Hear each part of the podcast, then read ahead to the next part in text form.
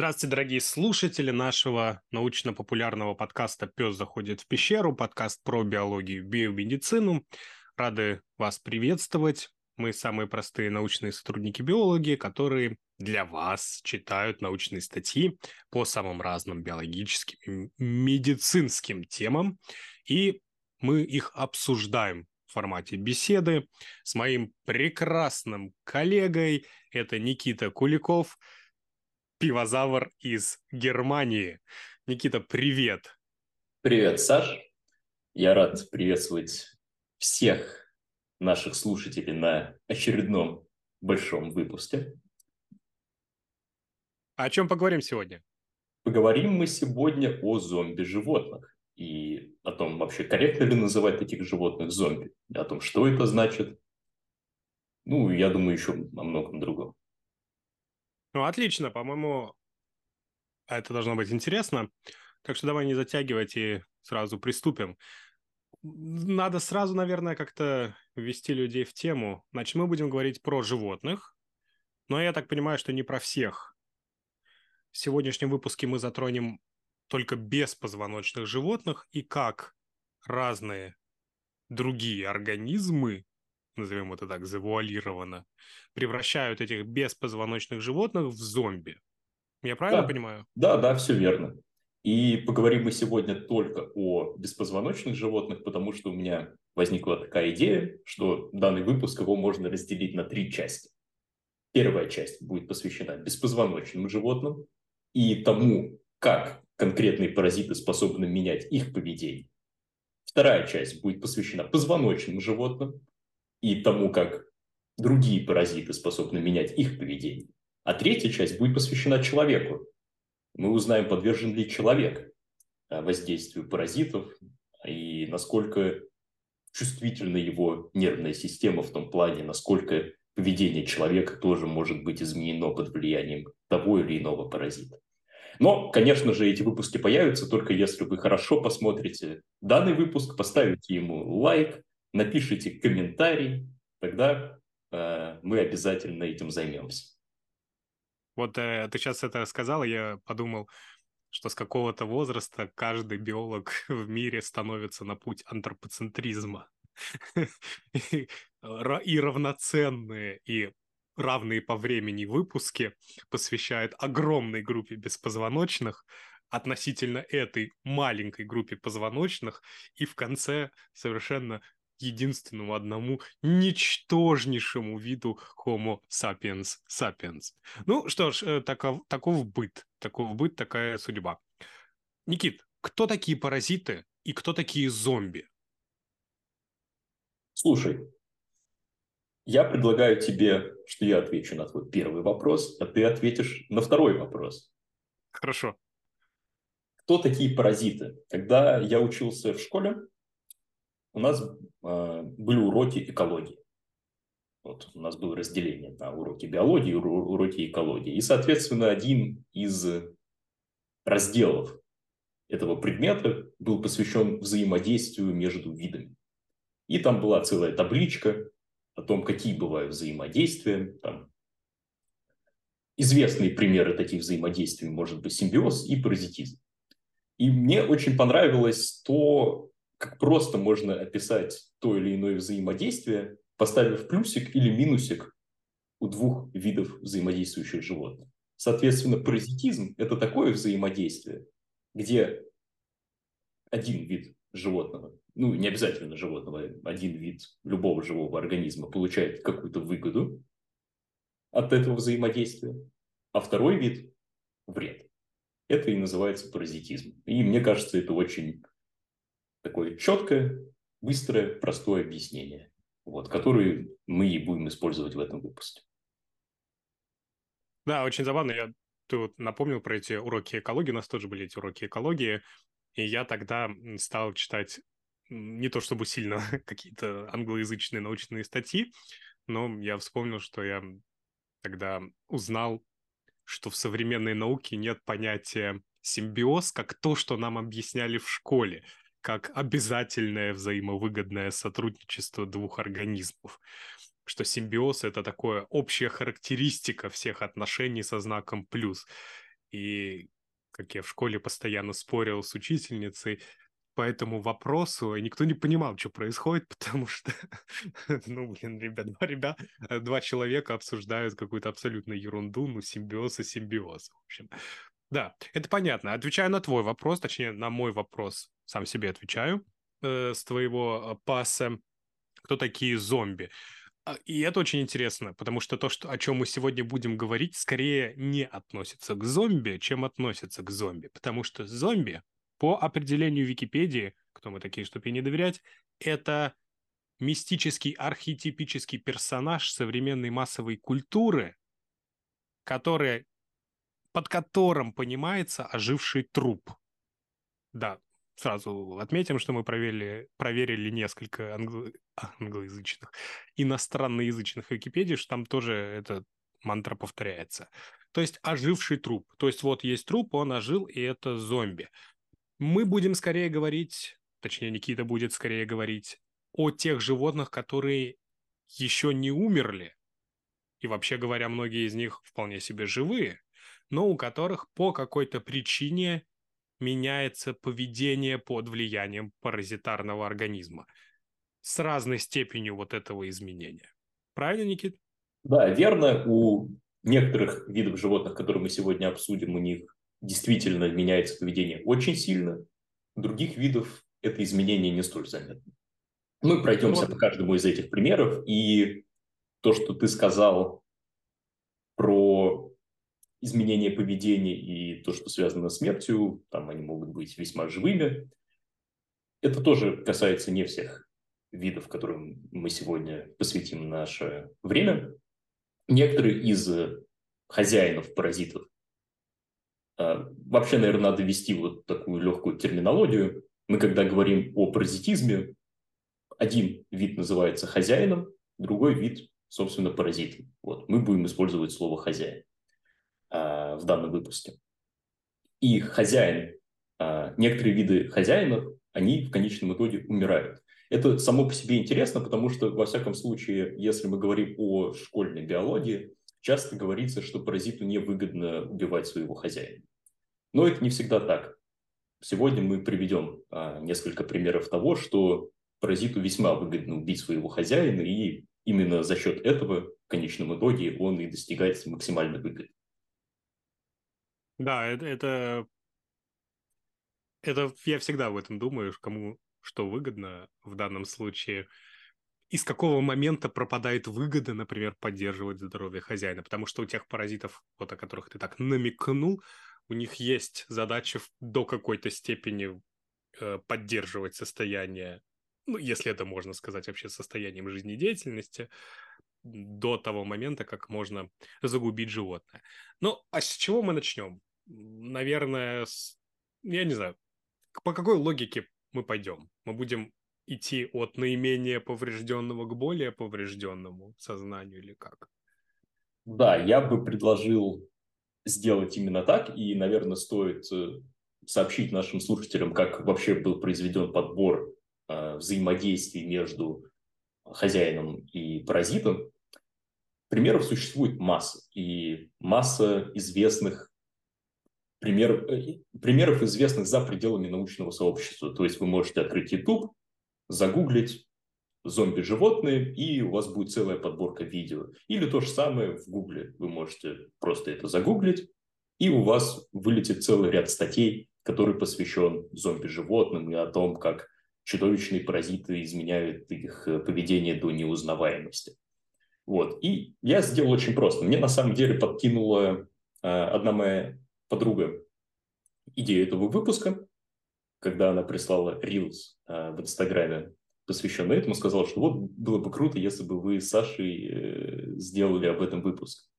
Э, я причем думаю, что это э, моя подруга, она появится у нас и в интервью рано или поздно.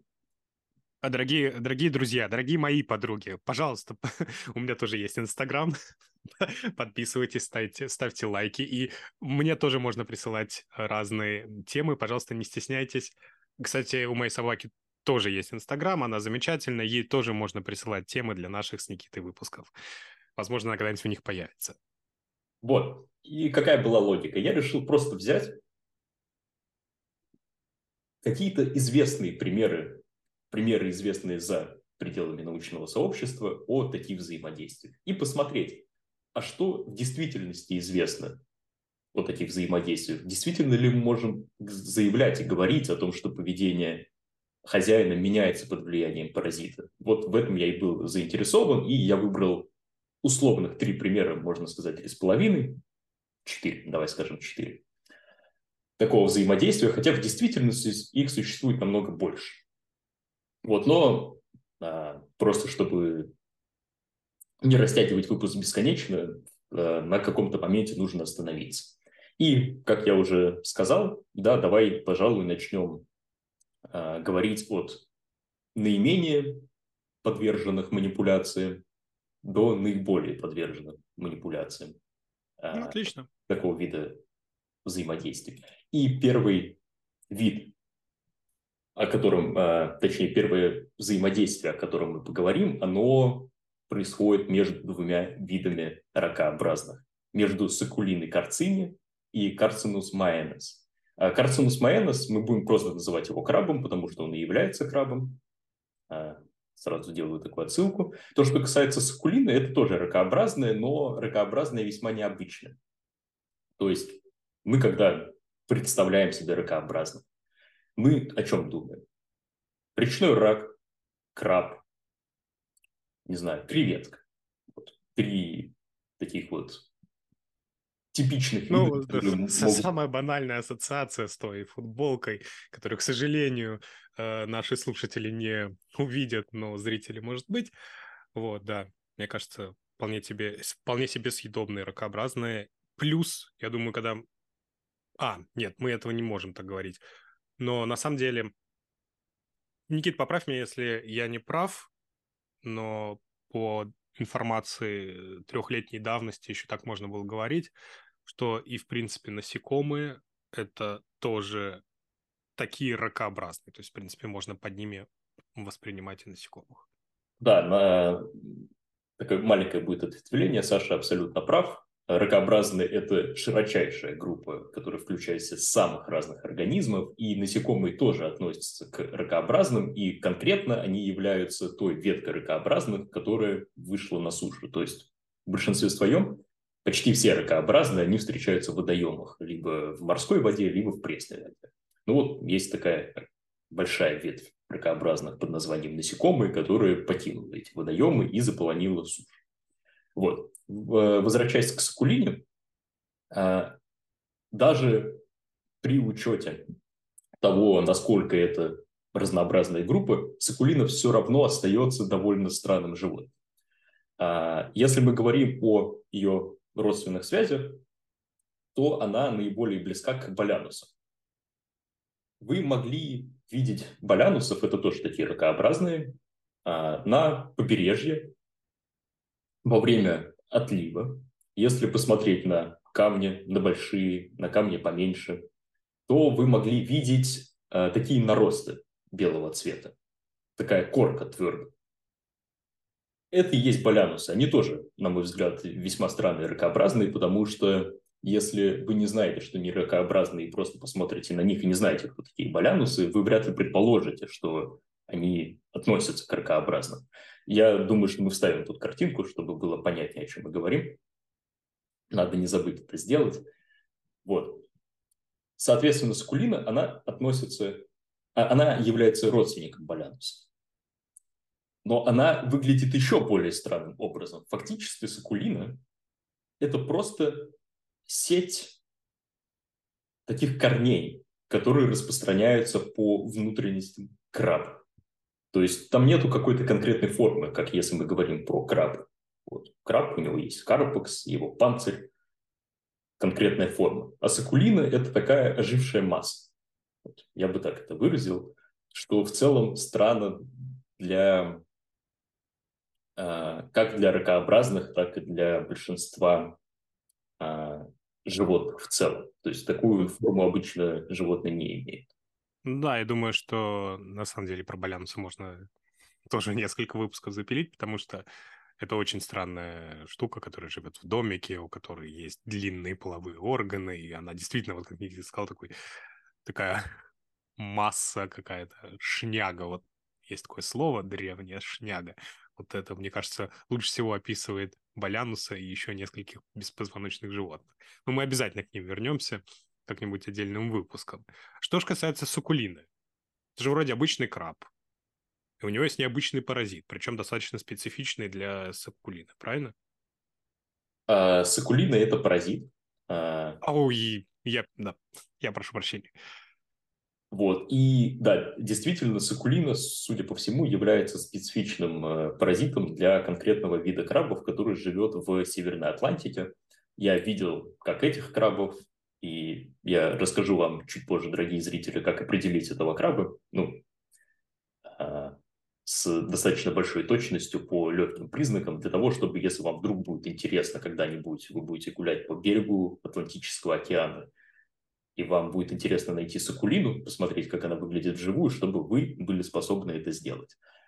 А, да, действительно, сакулина, как я уже сказал, является паразитом конкретного краба, и как это выглядит? Это, а, если мы говорим о каких-то внешних проявлениях, мы можем взять краба, перевернуть его и посмотреть на его брюхо. если мы увидим в основании брюха краба такой желтоватый мешочек, достаточно крупный, он будет заметный, вы ни с чем его не перепутаете, значит, этот краб заражен сакулиной. Как это вообще происходит? А, несмотря на то, что половозрелая, взрослая сакулина, она выглядит весьма странно, она представляет из себя, как сказал Саша, шнягу, то другие жизненные стадии сакулины они на самом деле напоминают обычные жизненные стадии других ракообразных. То есть классика жизненного цикла ракообразных. Взрослая особь откладывает яйца, если это самка, самец, соответственно, сперматозоидов, происходит оплодотворение, и из развившегося яйца получается свободно плавающая личинка под названием науплиус. Вот, это классическая личинка ракообразных, она встречается у массы, э, массы разных ракообразных. Соответственно, что происходит дальше? У нас из развившегося яйца получились науплиус. Женские, ну, самки и самцы. Дальше они развиваются в другую стадию личинки, но это нам не очень важно. И самки сакулины они проникают в краба и заражают его. И, соответственно, именно самка является паразитом крабов. Именно самка делает сеть этих корней, которые уничтожают гонады, то есть половые органы краба, и разрастаются его внутренности. Самцы же, их жизнь намного более скучная. Они просто существуют для того, чтобы оплодотворить вот эту развившуюся сеть внутри краба. Ну, точнее, с, э, снаружи краба, потому что э, яйца они будут находиться как раз в этом мешочке. И все, на этом же жизненный цикл самца заканчивается. Он не становится паразитом, он просто оплодотворяет яйца самки. Никит, а то, что мы видим, когда достаем краба с берега Атлантического океана, это Самец или самка? А, это может быть как самец, так и самка. А, их можно отличить друг от друга по внешним признакам, но я думаю, что для этого нужно быть профессионалом и видеть, увидеть в своей жизни сотни-сотни таких крабов, ну или хотя бы десятки-десятки таких крабов, чтобы научиться это делать, потому что половой диморфизм, то есть различие между самцами и самками у данного вида краба довольно несущественны. Вот. Но сакулина, она способна заражать э, самки сакулины. Они способны заражать как самцов крабов, так и самых крабов. Причем при заражении самца он будет, его морфология, его внешность изменится таким образом, что он начнет напоминать больше самку, нежели самца. Это тоже такой э, достаточно интересный факт. Вот, но А, как ты сказал, что будет, если мы посмотрим на... А, достанем краба и посмотрим на него, кто это будет. Я думаю, что... Давай, наверное, сейчас скажу, как в целом это сделать, как в целом распознать этого краба. Если вы находитесь на берегу Атлантики, то вам нужно... На самом деле будет всего три признака, на которые вам нужно будет посмотреть. Это на то, сплюснуты ли его задние конечности, имеет ли он круглую долю между двумя глазами и пять ли у него бугорков с каждой стороны. Если все эти признаки совпадают, очень вероятно, это конкретно этот краб, и перевернув его, вы можете обнаружить или не обнаружить сакулин. Как вообще найти таких крабов, как вообще крабы находятся? Очень просто. Э, приходите в отлив, переворачиваете самый большой камень, который можете поднять, и с очень большой вероятностью там будет какое-то количество крабов. Их может быть, э, там, не знаю, сразу несколько под одним камнем. В общем, все крабы, они под камнями. Или нет. А, но, но я хотел спросить, нет, я имел в виду, когда ты смотришь на сакулину, вот на вот этот мешочек, который у краба, это все-таки самка или самец? А, или вот. это может быть и то, и то? Э, смотри, прости, я не понял твой вопрос. Это то, о чем я говорил э, до этого. Mm-hmm. То, что крабы да. способны заразить только самка сакулин. Соответственно, этот мешочек и сеть корней внутри э, краба – это все самка сакулин. Это не самец. Самец присутствует только в один период времени, когда происходит оплодотворение. Только за этим он туда проникает, и все. Но я так понимаю, что вот то место, под брюшком, где обычно крабы носят а, своих будущих детей, это не то место, откуда проникает самка. Она может проникнуть с любого другого места. Это так? А... Ну, я пытаюсь понять, вот, вот этот мешочек это что? Это угу. тело сакулины, это отрост сакулины, это вот то место, где она прикрепляется, и тогда это такой вот первоначальный размер такой личинки. Хорошо. Так, тут было несколько вопросов. Я постараюсь на каждый из них ответить. Mm-hmm. Да, еще раз, если я что-то упустил. Мне, я забыл положить здесь тетрадочку, куда я быстро выписываю э, какие-то вещи, чтобы не забыть э, что-то упомянуть. Ладно, это не важно. Э, значит, первое. Я предполагаю, что сакулина действительно проникает через брюшную область краба. Просто потому, что его покровы там, они не такие прочные, как его покровы с спиной стороны. Это раз. Два. Является ли этот мешочек сакулиной? Да, этот мешочек сакулин. Сама сакулина, самка, когда она заразила краба, делится на две части. На внутреннюю, то, что находится внутри краба, и это есть вот эти вот корни, которые там разрослись. И внешнюю, это вот этот мешочек.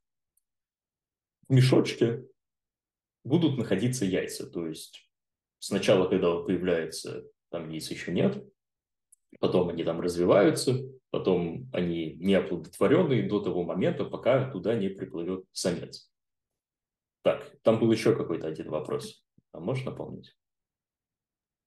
А, да нет, в принципе, это достаточно отвечает на то, что я хотел спросить. Я имел в виду, действительно ли вот этот мешочек, это сама там личинка сама по себе, а, да. А, но я нет, так догадываюсь, что нет. Это не личинка, это взрослая особь. То есть э, вот этот мешочек и корни внутри краба – это уже взрослая особь, это не личинка. Личинка, она выглядит примерно так же, как и у других ракообразных.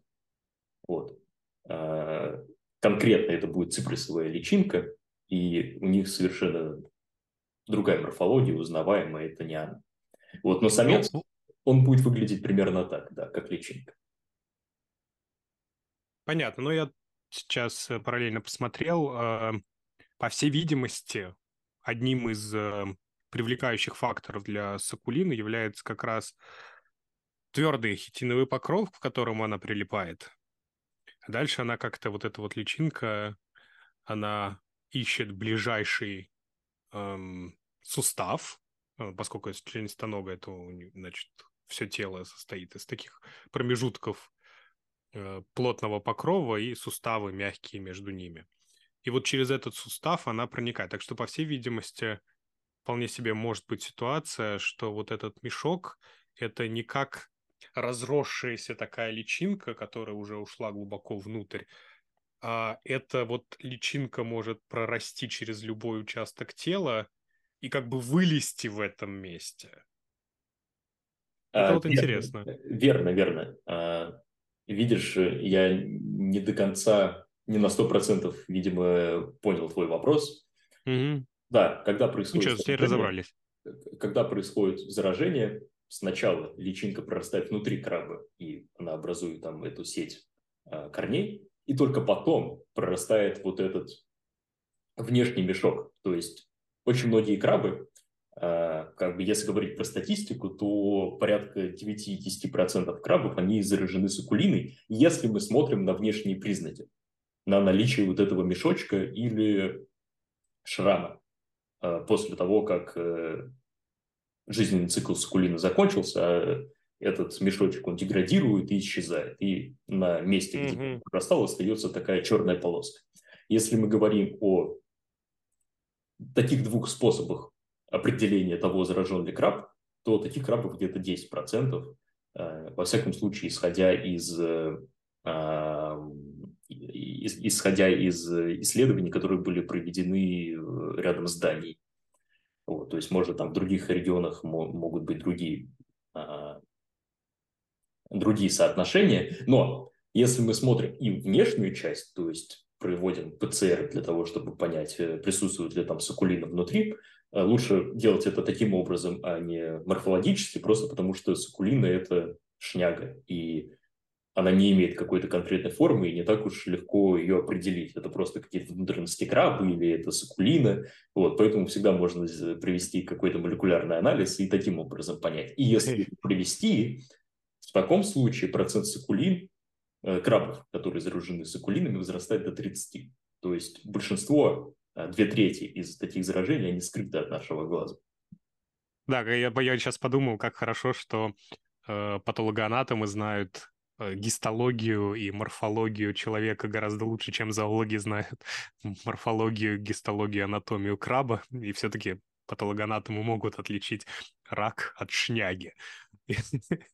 подумал. У меня к тебе два вопроса. У меня к тебе два вопроса. А, первый. А, первый от наших друзей, они об этом, правда, не знают, а, компании Карлсберга, который спонсирует исследование этого паразита. А, этот паразит, есть ли какие-то данные, влияет на качество краба с точки зрения безопасности употребления человеком и, может быть, известным, не знаю, вкусовые качества, что-нибудь такое. А второй вопрос, как вообще паразит влияет на краба, помимо того, что он явно меняет его как-то морфологически, немножечко поведенчески, есть ли еще какие-то данные, которые говорят, что да, он влияет? На первый вопрос я, к сожалению, не могу ответить, я не знаю. Но у меня есть такая шуточная теория, предположение, что Карлсберг потому и спонсирует такие исследования, чтобы выяснить, э, как это влияет на крабов и на их вкусовые качества. Потому что Скажи, а, деле... а, а ты видел этого краба? Да, да, Сам? да. Я, э, я же сказал, я видел и этого краба, и зараженного ага. краба. То есть я находил... Красота какая. Потрясающе. Мы были на э, биостанции во Франции, на берегу Атлантического океана, и их там было довольно много. Э, крабом. Это, это был, по-моему, самый распространенный краб. И... Ну, я... Да, да, да. Извините. И парочку из них, они были заражены сакулинией, да. Неудивительно, что, что тогда компания спонсирует э, исследования, потому что если краб идет в закуску э, или под продукцию компании Карлсберг, то, конечно, если, условно, 20% крабов зараженные или там, 10%, это, это очень плохо, потому что неисследованную такую штуку нельзя пускать в производство для использования людьми, поэтому это большой наносит ущерб. А компании Карлсберг я с большим удовольствием похлопаю, потому что так и должны вести себя приличные, классные, большие компании, спонсировать исследования всякой шняги. Это круто, молодцы. Вот. ты, твой второй вопрос был посвящен, а какие еще изменения происходят у этого краба. Я уже сказал, что самцы, они становятся морфологически э, сильнее напоминать самок. Вот. И также у таких крабов у них снижается вес. Причем интересно, что, судя по всему, у самцов снижается вес, ну, как и у самок, э, не от того, что они становятся более э, фемининными, а просто из-за общего ухудшения качества жизни корабля. Во всяком случае, это гипотеза, а, которая еще требует проверки. И, возвращаясь к своему первому вопросу, возможно, это может как-то влиять на вкусовые качества краба, раз краб чувствует себя не очень хорошо. Во всяком случае, предполагается, что такой краб, потеряв э, порядка 10-15% веса, а, чувствует себя так себе. Какие-то более сильные изменения, которые касаются внутренности краба, касаются его гонад, его половых органов, именно а, яичников и семенников. Предполагается, что яичники, они подвержены большему уничтожению, а, чем семенники. То есть одно исследование, оно утверждало, что яйца вообще у таких самок крабов никогда не образуются, если они, э, эта самка заражена сакулиной. Они говорят, что вот за 6 лет исследований ни одной такой самки они не обнаружили, у которой были бы свои яйца. Однако в другом исследовании говорится, что все-таки иногда они могут э, вынашивать свои яйца. То есть и тут э, полного э, понимания нету. И то же самое касается семенников. Общепринято, что семенники уничтожаются, но уничтожаются не полностью. И самцы иногда все-таки способны образовывать сперму. То есть их это касается меньше. И тут а, мне вот что стало интересно, когда я об этом читал и думал. Если у нас, у самок, полностью уничтожаются яичники, это никак не влияет на их морфологию с точки зрения, что они не становятся более мускулинными. А вот у самцов, у которых семенники уничтожаются не полностью, это влияет на их морфологию, и они становятся более фемининными. Я не утверждаю, что уничтожение гонад и фемининность, а, новая фемининность самцов связаны, но однако, мне кажется, это повод задуматься о том, как и почему это происходит. Тебе как кажется? Ну, так, так, так, тогда нам нужно еще задуматься вот о чем. Не тоже задуматься, а поговорить, э, по крайней мере, очень кратко. А что такое фемининность у крабов? Смотри, э, в исследованиях в исследованиях, они больше упор делают на морфологию. То есть, видимо, просто потому, что это что-то, что можно измерить. И морфология, да, краба, она становится более фемининной в том плане, что у самца у него уменьшаются а, клешни и расширяется абдомен. То есть те черты, как если мы пытаемся отличить самца краба от самки краба, вот, они становятся более фемининными, однако я не думаю, что человек без опыта все равно способен это сделать. И там, например, мы, когда этих крабов находили, у нас мы не предпринимали никакой попытки понять, самец это или самка, просто потому что не думаю, что хоть один человек из тех, кто там был, был способен это сделать на глаз. Вот. Ну, а... то есть э, феминность у крабов это просто некие морфологические признаки, то есть в строении разницы. Да, да, да, ну и Люди только. с набитым глазом могут это отличить. А, описывается в литературе, что и поведение таких самцов, оно тоже становится более э, феминным, видимо, для того, чтобы заботиться вот э, об этих яйцах, только уже не своих, а сакулитных. Но нету каких-то подтверждений. То, то, то есть для меня это выглядит скорее как какая-то гипотеза, теория, а не описанное поведение. Просто потому что в таких э, исследований, где это упоминается, они не говорят, а в чем, собственно, проявляется отличие поведения крабов, а, самок и самцов. Вот. Интересно, они контроли делали? А, я сомневаюсь. Ну, хорошо. В, в, в целом с этим крабом, э, как мы с тобой сказали, мы идем не только от э, наименее подверженных до наиболее подверженных, но также от наименее изученных к наиболее изученным примерам. Вот. А какие еще изменения происходят? Такие крабы, они перестают линять, то есть ракообразные, они в целом относятся к такой очень большой группе под названием линяющие. А, гигантская группа. И почему они так называются? Потому что животные, которые относятся к этой группе, они в ходе своего развития сбрасывают свои покровы, линяют и образуют новые. И крабы, который был заражен сапулиной, он эту способность теряет в большинстве случаев. Становясь похожим на круглых червей, которые тоже относятся к линяющим животным, но не линяют. Вот. Так, что еще нужно? И иммунитет как-то вообще участвует? У крабов он есть, нету его? Что они вообще думают по этому поводу?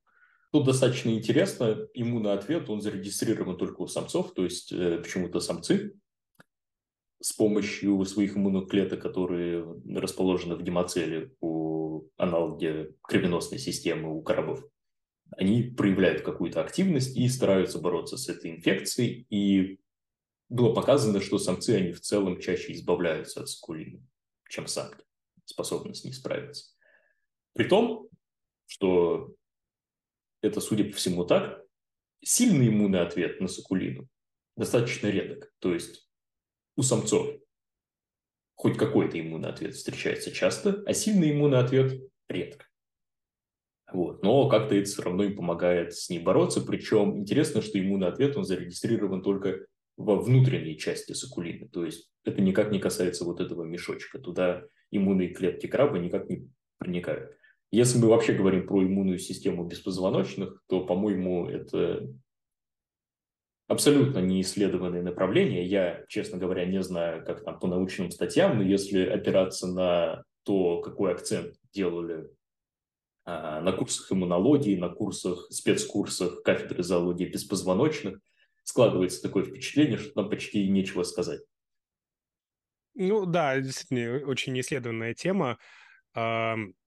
И я вот сейчас тоже пытался в голове себе построить концепцию иммунного ответа у краба, и она так с переменным успехом идет. Но суть можно так сказать, что у беспозвоночных животных, как, в общем, у других животных, как вообще-то говоря, у других организмов, не животных, э, есть некое проявление защиты. Это всегда можно обозначить словом иммунитет э, защита от чужеродного чего-нибудь у людей, у млекопитающих иммунитет развился до, такого, до такого уровня, что иммунная система стала одной из трех регуляторных систем наравне с нервной системой и эндокринной, то есть гормональной, условно, системой. Но у беспозвоночных животных часто иммунная система представлена неким набором клеток, которые с той или иной специфичностью отвечают на патоген, то есть то, что попало в организм. У самых простых представителей, у самых, как говорят, примитивных, я активно показываю кавычки, а, иммунная система вообще представлена просто обычными клетками своего же организма без, ос- без особенных каких-то свойств, которые просто дополнительно к своим обычным функциям, например, построение соединительной ткани между клетками, еще просто заодно пожирают все, что встретят на своем пути, что они не могут распознать как свое. Вот я думаю, что у краба, насколько я помню, вообще у членистоногих на самом деле достаточно хорошо развита иммунная система. У них есть какие-то предпосылки, но это когда то говорят иммунологи, это значит, что у них есть нормальная адаптивная система иммунитета, то есть которая вот приобретается, а не является врожденной, но совершенно другого характера и как бы не настолько клево изучено, развито, как у людей, поэтому а, поэтому сказать что-то конкретное никто не берется. Но, по всей видимости, есть иммунная система, и, по всей видимости, она работает. Почему она работает только у самцов, а, точнее, больше, по крайней мере, непонятно. Так же, как непонятно, что значит более сильный или менее сильный иммунный ответ. Опять же, с чем сравнивать? Непонятно. Ну, как-то я, так. Я думаю, имелось в виду количество клеток иммунной системы, которые присутствуют при заражении сакулин. Как, где именно они проводили черту, я не знаю. Вот как они определяли, что это уже достаточно сильный ответ, а вот тот ответ, он еще недостаточно сильный. Окей. Вот, Окей, и, понятно. И, и последняя вещь, которую мне бы хотелось сказать о Сукулине, на самом деле, возможно, она самая важная, потому что она касается конкретно ее поведения и не как было сказано ранее о том, что самцы, они начинают вести себя а, более как самки, или как пишут в интернетах, что самки, их поведение такое, что они заботятся вот об этом мешочке сакулине так, как будто это их собственные яйца, а конкретно задокументированные изменения в поведении. И оно не такое уж впечатляющее. То есть, если мы читаем статьи в интернете, да, вот Сакулина делает из краба, из краба зомби, контролирует его поведение. В действительности что происходит? Такие крабы, они меньше закапываются в землю. Вот что происходит. Не звучит так масштабно, я согласен. Однако, возможно, есть и какие-то другие изменения в поведении, но это единственное задокументированное поведение, которое было показано, что это действительно так, и там действительно есть э, значительное отличие, статистически значимое отличие между крабами зараженными и незараженными. И почему-то в этих статьях э, люди не приводят никаких э, теорий, почему так может быть, что, на мой взгляд, странно. Ты всегда должен в научной статье пытаться объяснить полученные данные, мне так кажется, а там они скорее это описывают как факт. Видимо, а, компании Карлсберг это не настолько важно. В общем, хотя должно быть важно исследователям, которые этим занимаются. Поэтому я сразу тут хочу сказать, это то, о чем я подумал, когда это читал, в чем может, с чем может быть э, связано а, вот это реже разрываться и больше проводить э, времени на поверхности, это может быть связано с тем, что самцы, которые нужны только для того, чтобы оплодотворить самку сакулины, могли проще ее найти. Они-то присутствуют в а, водной массе, и им, как мне кажется, должно быть проще встретиться с зараженным крабом, если он не зарыт под землю. Мне кажется, это могло бы быть объяснением, почему именно таким образом сакулина меняет поведение а, краба. Звучит вполне рационально. А, ну, однако, можно только сказать, что, насколько я понимаю, влияние сакулины на нервную систему краба, которая меняла бы именно механизм механизм оценки окружающей реальности, он совсем не изучен.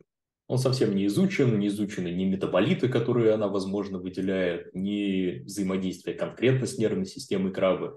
То есть, что известно, что изучено, это разрушение гонад и замена гонад, ну, если можно так сказать, на вот свой собственный мешок со своими яйцами. И эти корни, они прорастают в целом по внутренностям краба, они не сконцентрированы на нервной системе или на какой-то другой системе, они просто а, там существуют для того, чтобы получать питательные вещества от этого краба. Понятно. Ну, мы на самом деле еще сегодня поговорим про то, как паразит может модулировать э, работу нервной системы. И мы еще обязательно вернемся к членистоногим, правда, не настолько аппетитным, как рабы. А пока я предлагаю перекинуться на две другие группы животных, которые находятся в таком паразитарном, паразитическом взаимоотношении, один из них, э, это группы моллюсков и э, червей. Да, червей. Тут нужно уточнить, каких червей, потому что червей бывает очень много. Ну, их, грубо говоря, три штуки, если быть совсем вот... а, как, как я... Э, это в данном случае плоские черви. Если я что не путаю, поправь меня. Давай поговорим о том, как плоские черви, которые на самом деле портят жизнь не только моллюскам, но и вообще всем, кому не попадя, в том числе людям и домашним животным, как они влияют на банальную улитку. Да, давай, конечно же, поговорим сейчас об этом. И действительно, наш следующий участник нашего подкаста относится к группе плоских червей под названием трематоды, они же сосальщики. Я, наверное, буду употреблять слово трематоды, как-то оно мне привычнее, что ли, э, к употреблению. Вот. Называется лейкохлоридиум парадоксум и является паразитом янтарь. Такая улитка, которая довольно широко распространена, она также встречается в России, а, например, в Ленинградской области, но также и по, на территории Европы. В общем, у нее достаточно широкий ареал, и я полагаю, что если мы говорим про янтарках в, о янтарках в широком понимании, то они еще много где встречаются. Вот.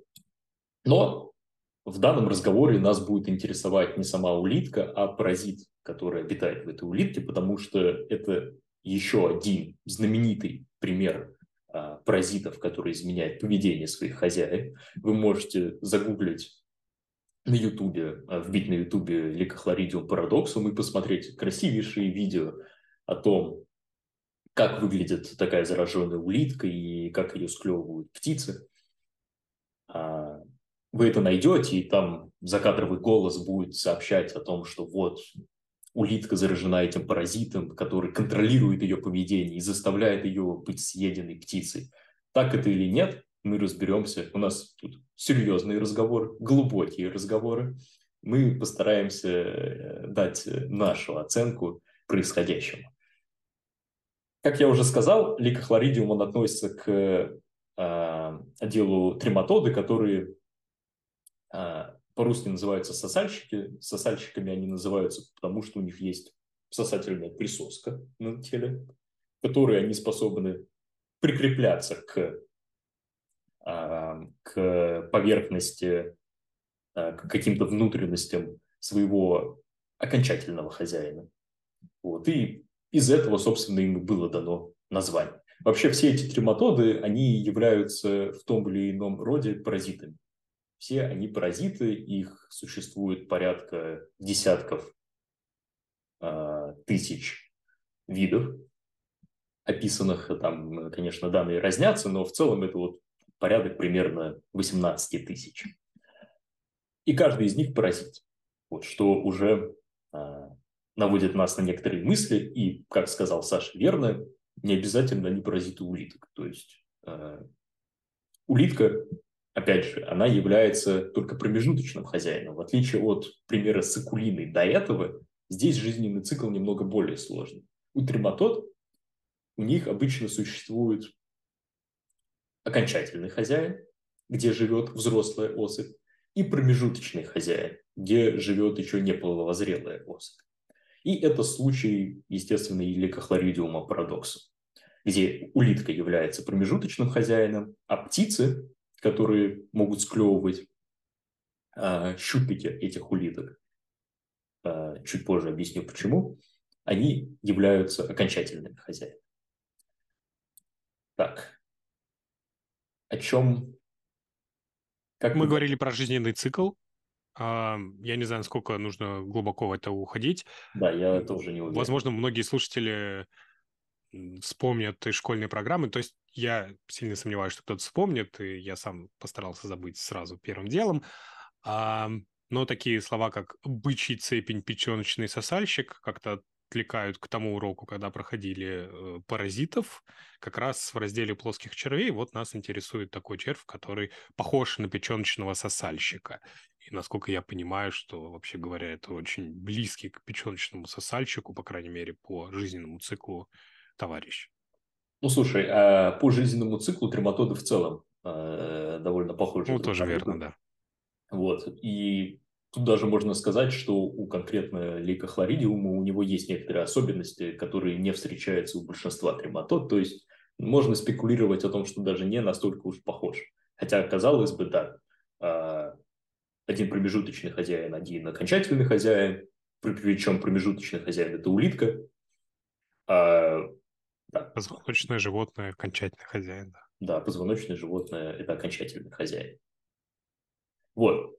Мы вставим обязательно тут картинку, как выглядит э, ликохлоридиум парадоксом, чтобы было более понятно. И как вообще происходит заражение? Надо Давай перейдем все-таки конкретно к жизненному циклу лейкохлоридиума Давай. и не будем рассказывать о сложно устроенных жизненных стадиях э, трематод в целом, просто потому что это такой набор терминов, набор, набор сменяющихся э, стадий, которые сразу ну, никто не запомнит, нужно быть Только если нас не слушают студенты первого курса биофака, которым это нужно к зачету экзамена по зоологии беспозвоночных. Вот им это пригодится, а всем остальным, мне кажется... Ну да, как раз по, по времени подходит.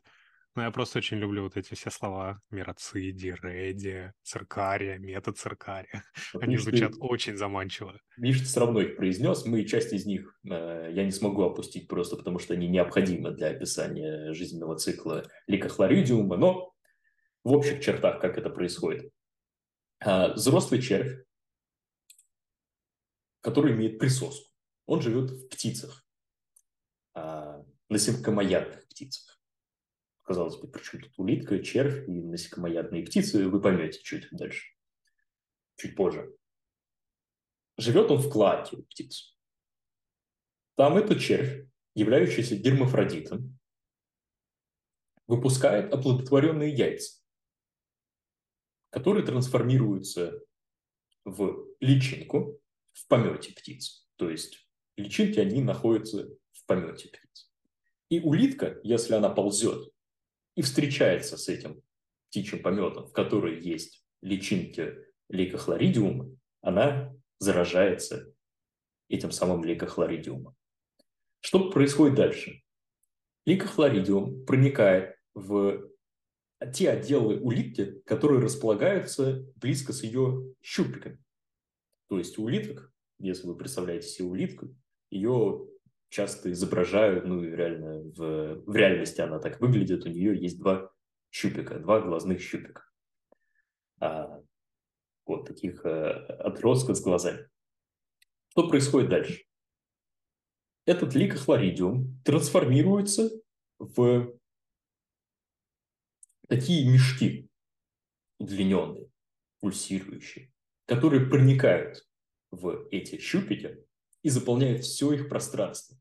Именно поэтому, посмотрев на картинку ликохлоридиума, вы будете видеть, что у нее эти щупики очень странные, широкие, а, яркие, окрашенные в такую полоску самыми разными цветами. Там цветовая гамма, а, она разная. А, от... В, основном, в основном зеленая, поэтому даже этого паразита называют э, в англоязычной литературе, не знаю, как в российской, в русскоязычной, прошу прощения, э, The Green Брудсак, э, что, наверное, можно было бы некорректно перевести как э, выводковый мешок в зеленую полосочку.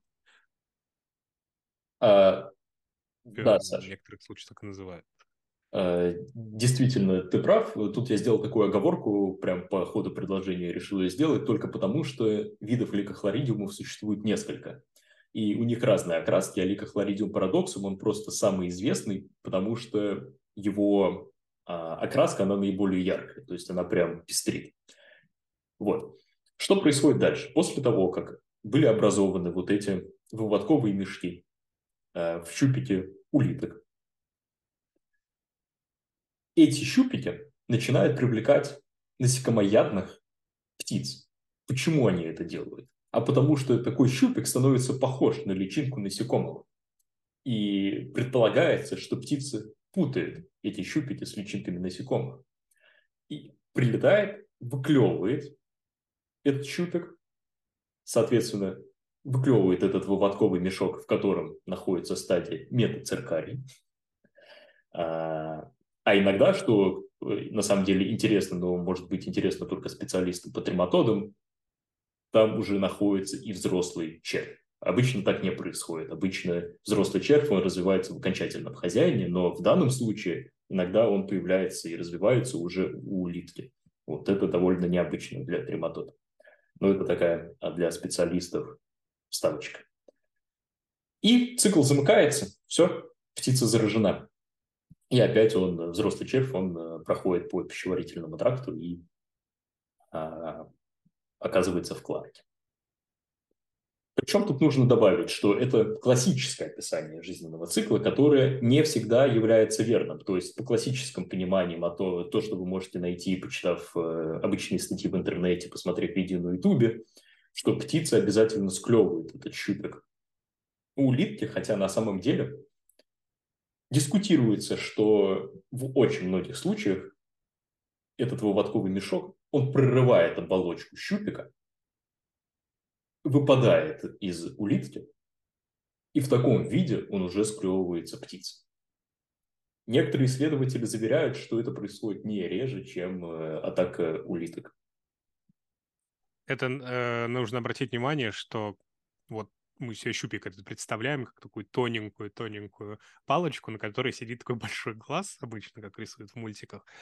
Э, но действительно, как сказал Никита до этого, в случае заражения улитки этим товарищем, он становится таким реально дубиной, такой битой на голове у улитки. Кстати, как я понимаю, что не обязательно там это должно быть симметрично, иногда это только в одном щупике бывает, иногда в другом.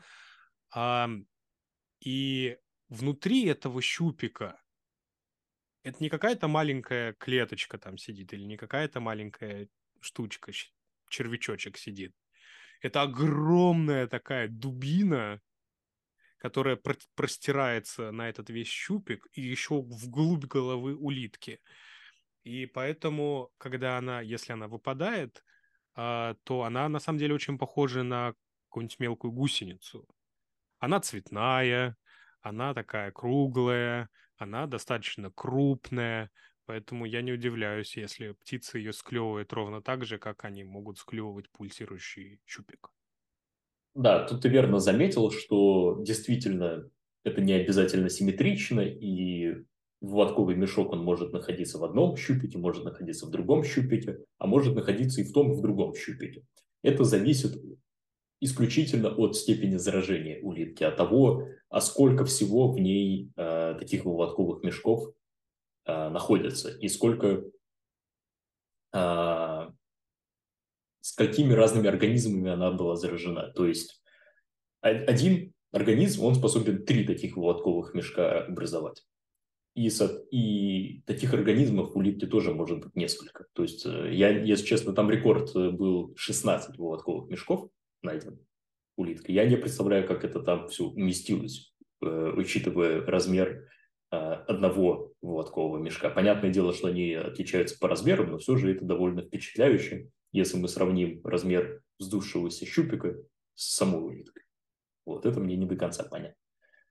А, и да, соответственно, как сказал Саша, я тоже не удивлен, что птица а, может спутать это с какой-нибудь условной гусеницей, потому что помимо яркой окраски, этот э, выводковый мешок, он еще и сильно пульсирует с довольно большой частотой, имитируя движение. Вот, поэтому по всем своим основным морфологическим признакам он действительно напоминает улитки, э, действительно напоминает личинок насекомых.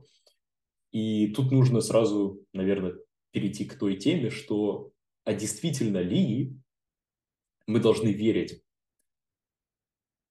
видео на Ютубе и статьям в интернете, что главная вещь, которая происходит, это изменение поведения улитки. То есть там делается акцент на том, что паразит, он меняет поведение улитки таким образом, чтобы птица обязательно съела эти выводковые мешки из ее щупиков. Хотя, казалось бы, намного более правдоподобным объяснением является именно внешнее сходство. То есть птица, она привлекается не измененным поведением улитки, в первую очередь, а тем, что банально щупик похож на то, чем птица питается. Вот. И тут нужно сразу вот наверное, сделать акцент, потому что это действительно расхождение между общим представлением и тем, как оно в реальности происходит. Однако исследования по изменению поведения улиток все-таки были произведены. А оно было произведено одно. Не помню, то ли это было в России, то ли на территории Польши. Вот одно из двух. Вообще, на удивление, лейкохлоридиум неплохо изучается в России. То есть здесь мы вносим свой вклад, особенно в, если дело касается его гистологии и вот такого внутреннего строения. Ну и не только. И было показано, что да, поведение улиток действительно изменяется. И такие улитки, они более склонны к более освещенным пространствам, более высокой э, растительности и более открытой растительности. То есть ко всему тому, чтобы стать более видимой для э, потенциальной птицы, которая может съесть этот щупик. Вот, что звучит логично и абсолютно, правда, непонятно, каким образом это происходит. То есть механизм, он не исследован от слова совсем, ноль данных, но задокументированное поведение, оно действительно было сделано, причем это исследование, оно проводилось не в лабораторных условиях, а в живой природе. То есть это была длительная-длительная видеосъемка. Вот. И отслеживание э, поведения всех этих улиток, как часто они отказываются в том или ином месте. Я тут э, подумал, а вот интересно, зрение улитки портится, когда в щупик залезает такая шняга? Э, и, еще раз, прости. Зрение у улитки а зрение? портится? А мне просто стало это интересно. Почему? Потому что вот э, в принципе поведение, оно может складываться из совершенно разных факторов, в том числе такой общий визуальный дискомфорт, когда тебе хочется вы, выйти на более открытую местность не потому что, или на более высокое место, не потому что, а, не потому что тебе остальных, и ты пытаешься найти такое, где, ну, хоть, хоть минимальный свет на тебя проливается.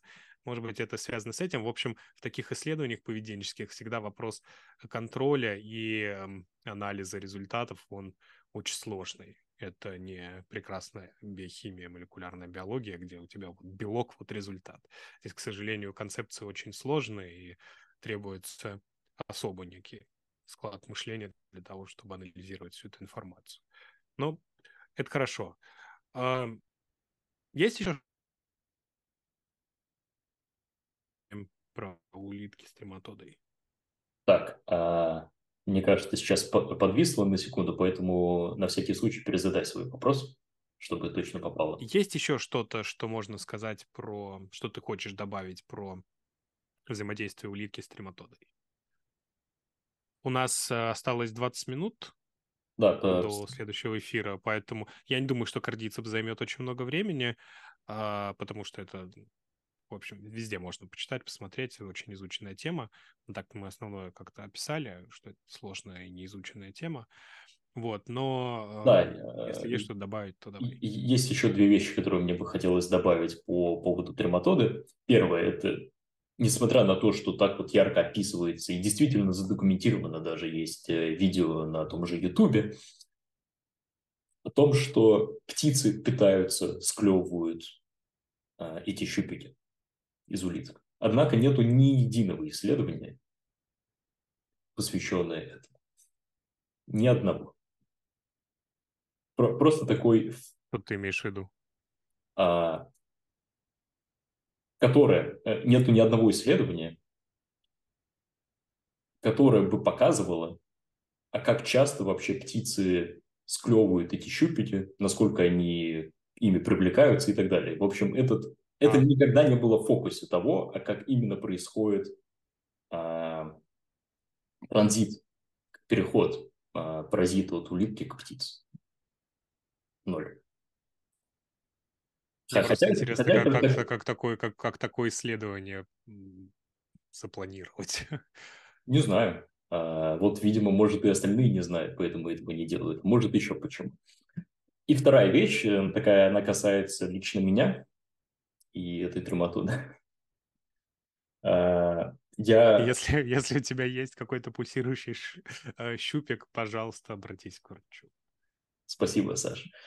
А, нет, у меня нет пульсирующего щупика, но я рассказал в, за обедом в своем институте о том, что вот, как бы там, там некоторые люди знают о том, что мы записываем подкасты, и я когда вообще читал про лейкохлоридиум, это действительно известный пример. Он известен не только в интернете, не только научному сообществу, но даже в классических учебниках он приписывается как пример изменения поведения хозяина с помощью паразита. Хотя это почти не исследовано. И я был поражен, насколько это не исследовано.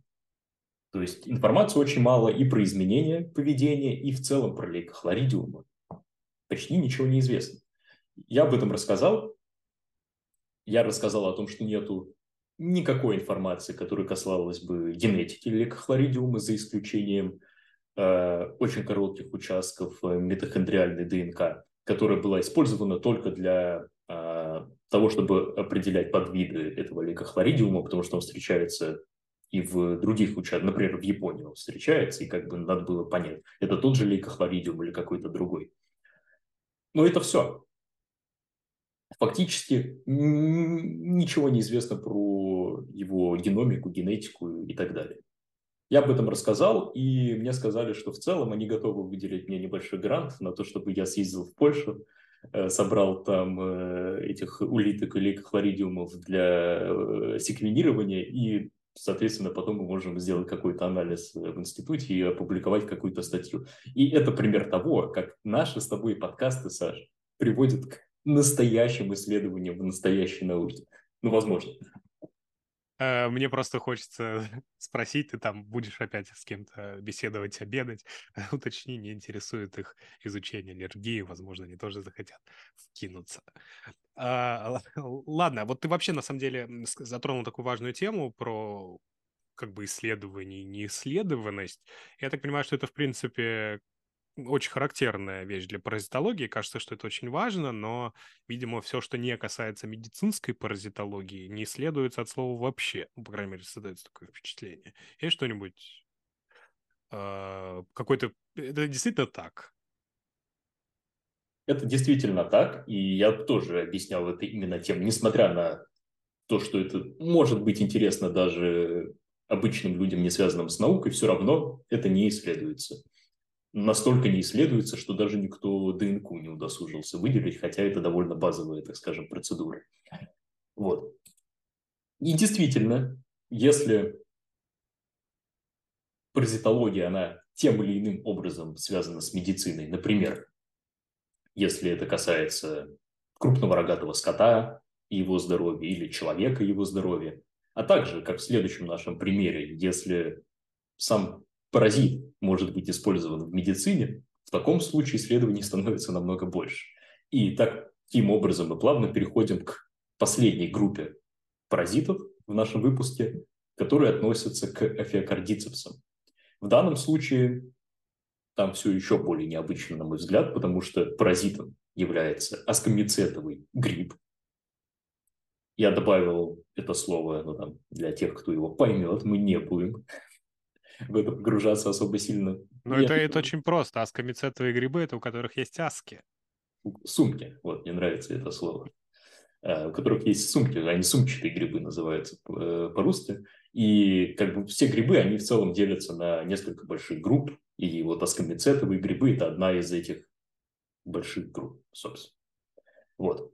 Uh, на этом мы остановимся. А, хозяином такого паразита является то или иное насекомое.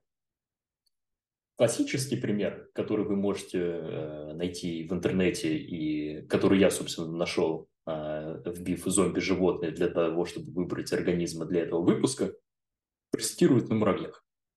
Вы, возможно, видели о том, читали. Я, я еще в первый раз об этом в школе прочитал.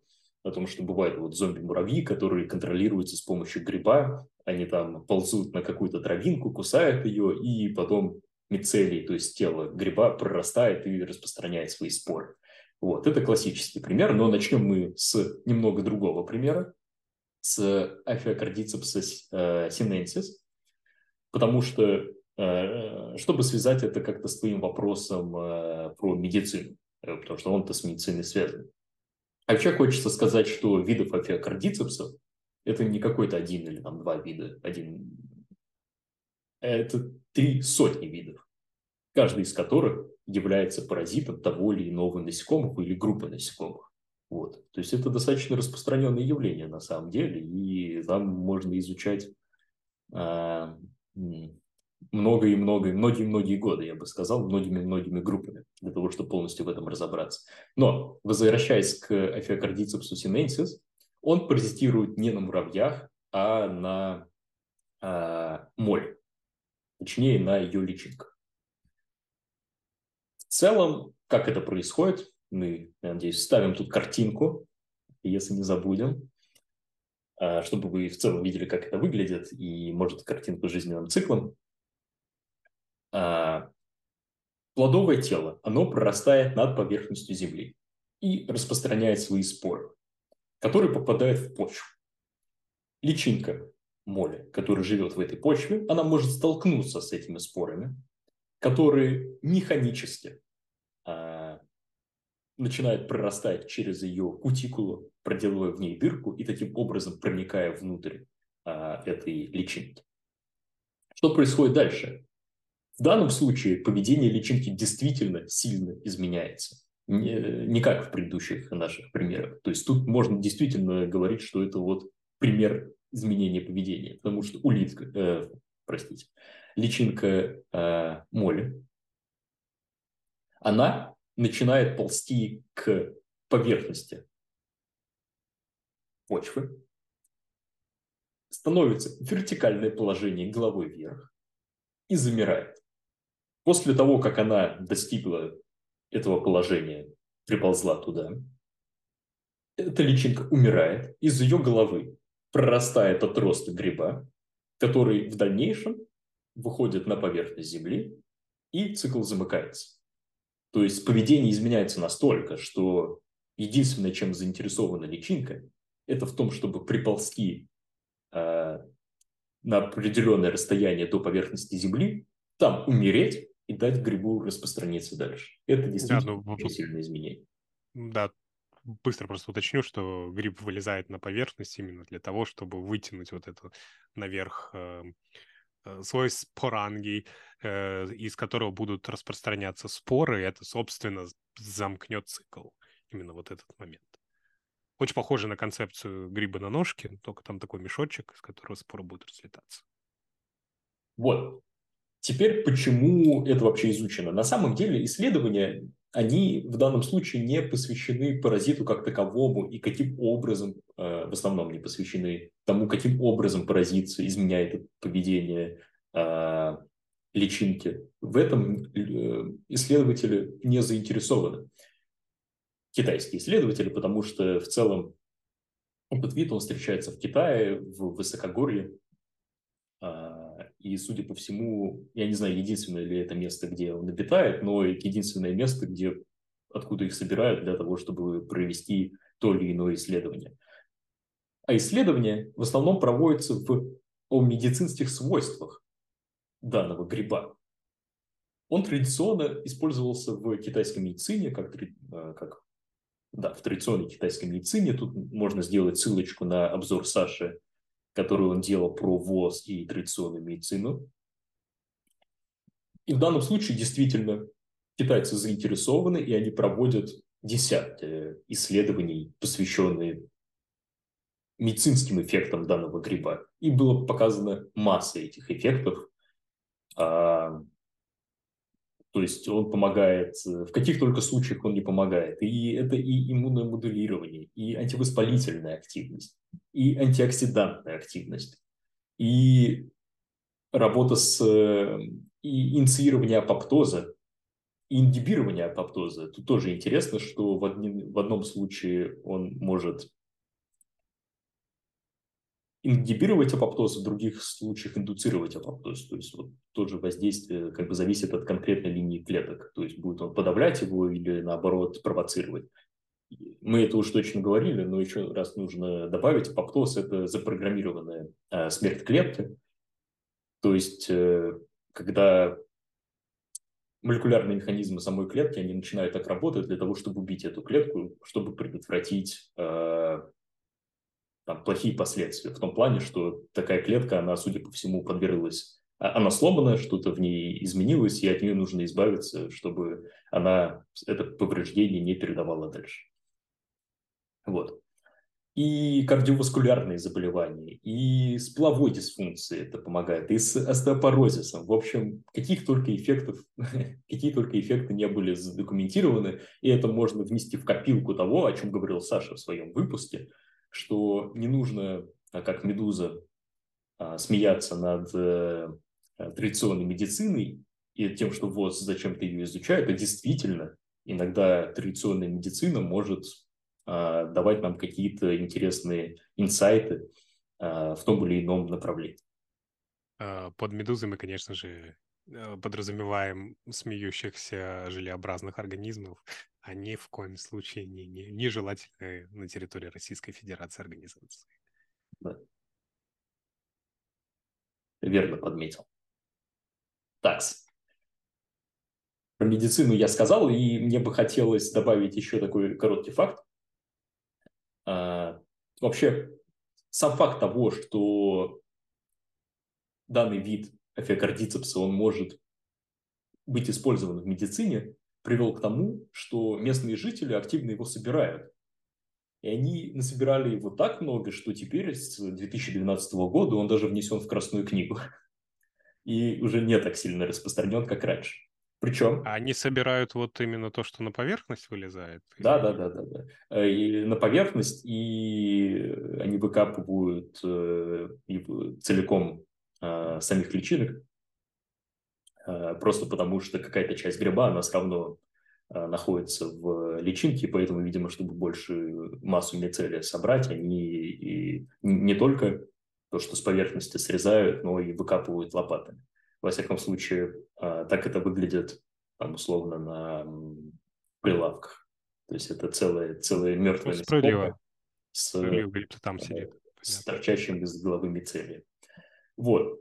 И из-за того, что это стало редким видом, из-за того, что а, теперь его сбор ограничен законодательно, ценник на офиокардицепс очень сильно возрос за последние 10 лет на 1300%, по-моему. И его цена за грамм превысила цену золота. То есть цена на офиокардицепс превышает цену на золото. Мне кажется, это довольно впечатляюще. Поэтому, если вы хотите разбогатеть, езжайте в Тибет и собирайте там офиокардицепс. Похоже на план доктора Зло. Берем отвратительнейшего паразита, который творит вообще отвратительнейшую вещь, и зарабатываем на это one million dollar. Отлично. У нас время подошло к концу. А, Саш, а, все-таки а, я понимаю, что еще что-то к концу, ага. но обязательно нужно поговорить про эфиокардицепс и муравьев, просто потому что это самая исследованная вещь именно с точки зрения взаимодействия э, паразита и хозяина. Так, мы немного вышли за рамки э, временные, которые сами себе и установили. Поэтому да, я не вопрос, но так, тогда если ты сможешь уложиться минут в пять, было бы идеально. Я, да, да, я постараюсь это сейчас сделать. А, в общем, как это происходит? Муравей зараженный, он цепляется за какую-то высокую травинку или листочек мертвой хваткой то есть его челюсти сжимаются на а, продольной жилке такого листочка, и после этого муравей умирает. Из его головы прорастает гриб. Примерно так же, как это происходило и в предыдущем случае. Из этого гриба разносятся споры. И, соответственно, муравьи, на которых эти споры могли упасть, они тоже заражаются. Так происходит жизненный цикл. А что тут интересно? Интересно то, что поведение муравья действительно меняется, и оно меняется сразу после того, как спора попала на э, этого муравья, но он не сразу стремится э, приползти на травинку. То есть его поведение, оно в целом становится не более, более странным. Э, Эфиокардицепс, он заражает тех муравьев, кто, которые активны ночью, и вот те муравьи, которые на которых упали споры, они становятся активны днем, то есть они ползают во внеурочное время. А, что вызывает подозрение у их собратьев по муравейнику, которые каким-то образом могут вычислить такого зараженного муравья и убить его.